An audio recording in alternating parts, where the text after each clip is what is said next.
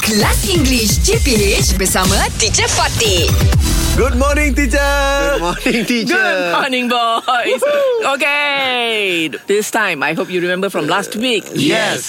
Shoaib, you go first. Okay, Go teacher. first, Yeah, eh. you go first. All right. Ali. He has to buy Hmm. the glue Dia keluar or balik soalan ni. or he have to buy the glue. Teacher, he, she, it has teacher.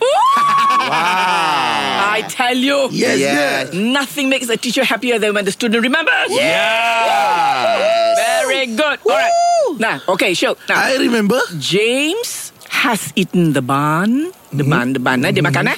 James has eaten the bun or James have Has eaten the bun. teacher has. Very good. James has because James is he, so he Yes. has. Okay. Yes. I Okay. has to go to the clinic or I have to go to the clinic. I have to go to the very clinic. good. Okay, very quickly back to Yeah. Shuaib. Okay, teacher. The car has been sold or the car have been sold. Has lah teacher. It has very Yeah. good. Yeah, senang je kan? Senang, Kalau ni teacher. kita tukar je. Okay, uh, Syuk, the girls Yeah. are calling for help or the girls are called for help? The girl or the girls? The girls are calling. The girls are.